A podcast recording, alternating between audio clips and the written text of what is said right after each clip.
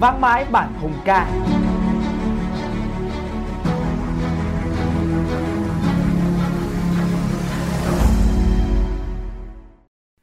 Quý vị và các bạn đang nghe chương trình Vang mãi bản hùng ca do đài phát thanh SGC thực hiện, phát sóng ngày 10 tháng 10 năm 2022 tại tần số FM 86 MHz. Thưa quý thính giả, những ngày này ở Hà Nội có hai điều thật đặc biệt. Một là chút gió heo may nồng nàn đem theo mùi hoa sữa của mùa thu và hai là không khí hào hùng hướng về ngày tháng 10 lịch sử. Suốt hành trình hơn 1.000 năm lịch sử của mình, Hà Nội đã chứng kiến biết bao nhiêu những thăng trầm của đất nước.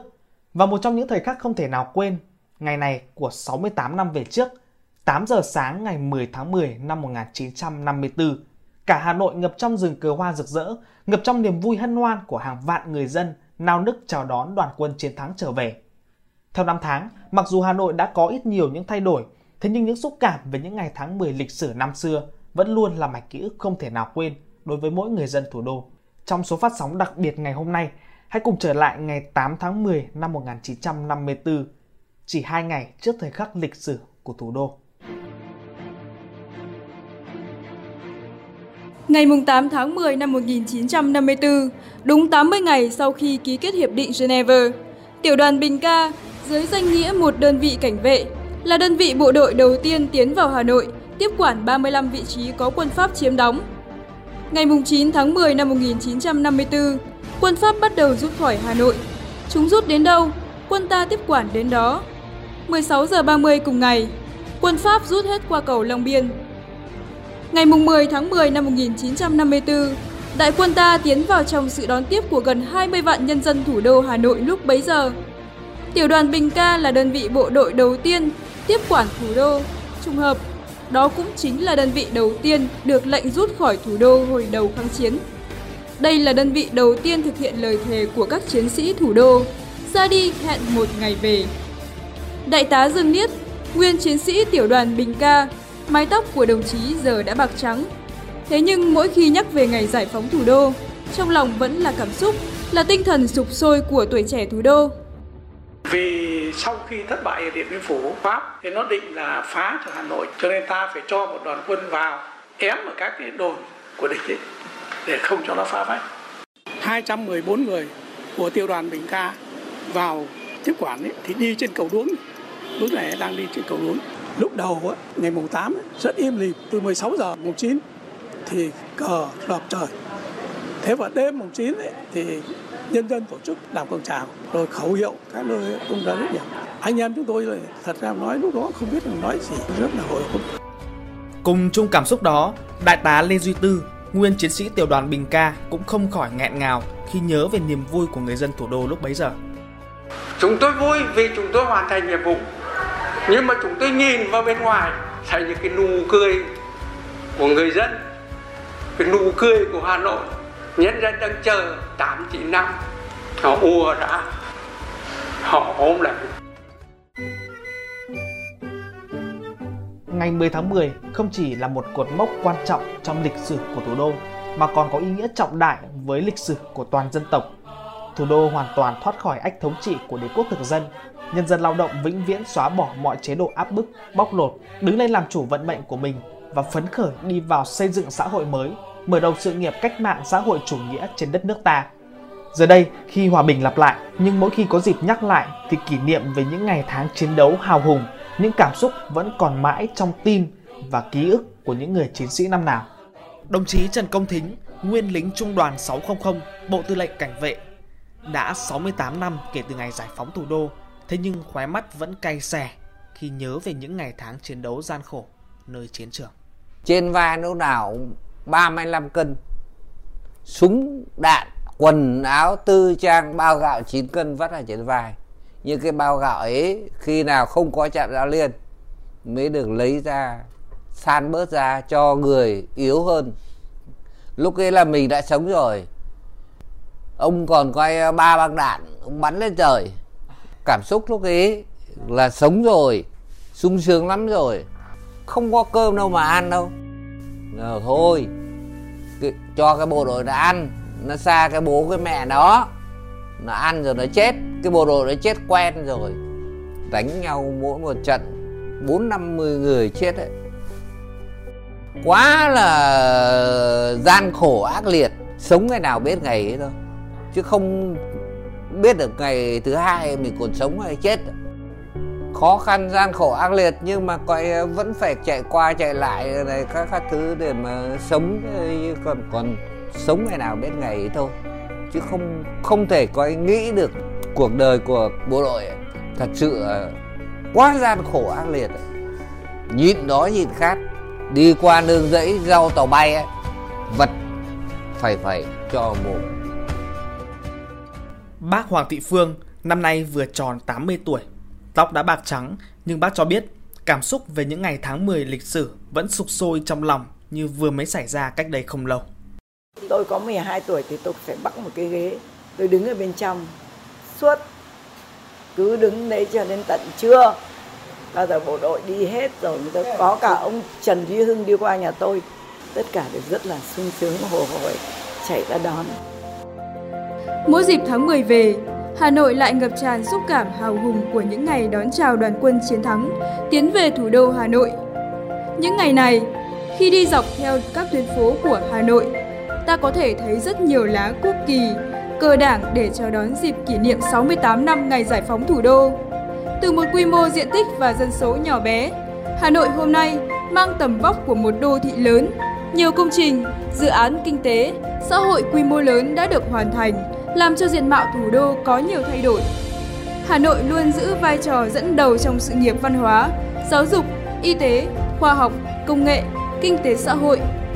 Dù là người dân thủ đô hay những con người gắn bó nhiều năm với Hà Nội, khi nhắc đến ngày giải phóng, trên khuôn mặt của họ không thể giấu được cảm xúc tự hào, phấn khởi. Nghệ sĩ nhiếp ảnh Đăng Thanh chia sẻ. Bác không phải là người Hà Nội gốc, ừ, cũng sinh sống Hà Nội như vậy cũng chưa nhiều. Nhưng có lẽ là những cái mà bác nhận được Hà Nội đó là những cái cảm xúc rất là là, là đẹp về một cái thủ đô ờ, về thủ đô rất là thanh bình. Có lẽ ít các, các cái thủ đô trên thế giới mà nó nó thanh bình đến như Hà Nội đấy. Nó thanh bình một cách rất là thật sự đấy. Con người chúng ta có thể tổng thống úc rồi tổng thống pháp có thể đi bộ bờ hồ này này. Đó nó thanh bình đến như vậy đấy các bạn rồi mọi người chúng ta ai cũng có thể đến mùa hồ để đi dạo. Có thể còn một đôi chút lộn xộn đấy.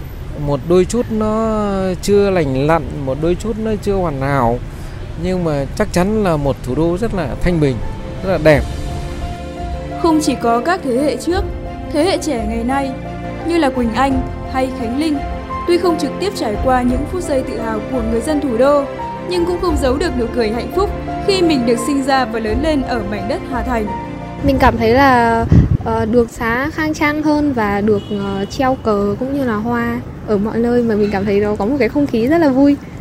Mình thấy có sự khác biệt rất là nhiều, mọi người ra đường nhiều hơn, mình cũng thấy được cái sự tươi mới ấy. nghĩa là hoa hoa cũng mọi người bán hoa cũng rất là nhiều đeo băng rôn cũng rất là nhiều có có một chút đường gì đó hơi tắc chút thôi nhưng mà cảm giác là thay đổi diện mạo rất là lớn trong ngày này Đối với nhiều du khách nước ngoài, Hà Nội là một chốn yên bình nhưng cũng rất hiện đại, nhanh chóng hội nhập với sự phát triển của thế giới. Đây là thành phố tôi thích nhất ở Việt Nam. Nó đông đúc nhưng lại có nhiều văn hóa khác nhau, nhiều việc để làm, nhiều thứ để ngắm nhìn. Cảnh vật rất đẹp. Có nhiều công viên, cây xanh, thích hợp để đi bộ. Con người nơi đây cũng rất thân thiện, lịch sự, tốt bụng và luôn nở nụ cười trên môi.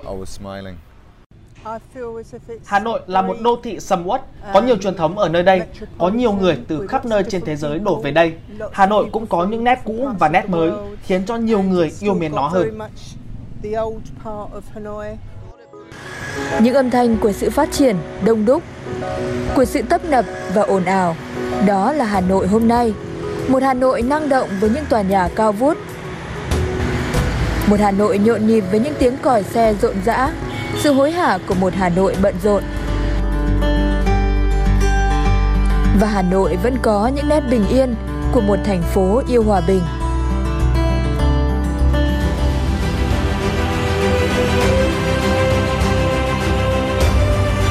Hà Nội của hôm nay, thành phố của hòa bình.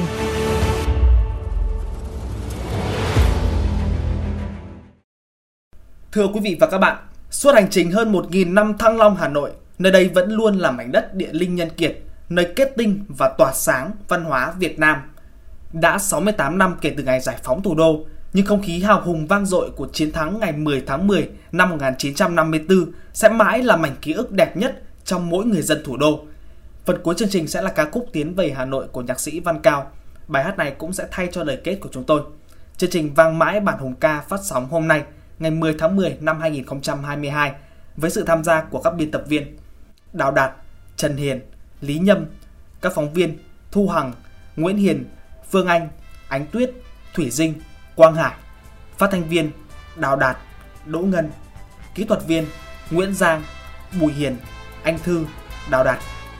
Xin cảm ơn quý vị thính giả đã quan tâm theo dõi chương trình. Kính chào tạm biệt và hẹn gặp lại. Trung quân đi như sóng, lớp lớp đoàn quân tiến về. Chúng ta đi nghe vui lúc quân thù đầu hàng, cờ ngày nào tung bay trên phố. Trung trung say trong câu hát, lấp lánh lời lẽ sáng lời Chúng ta đem vinh quang sức dân tộc trở về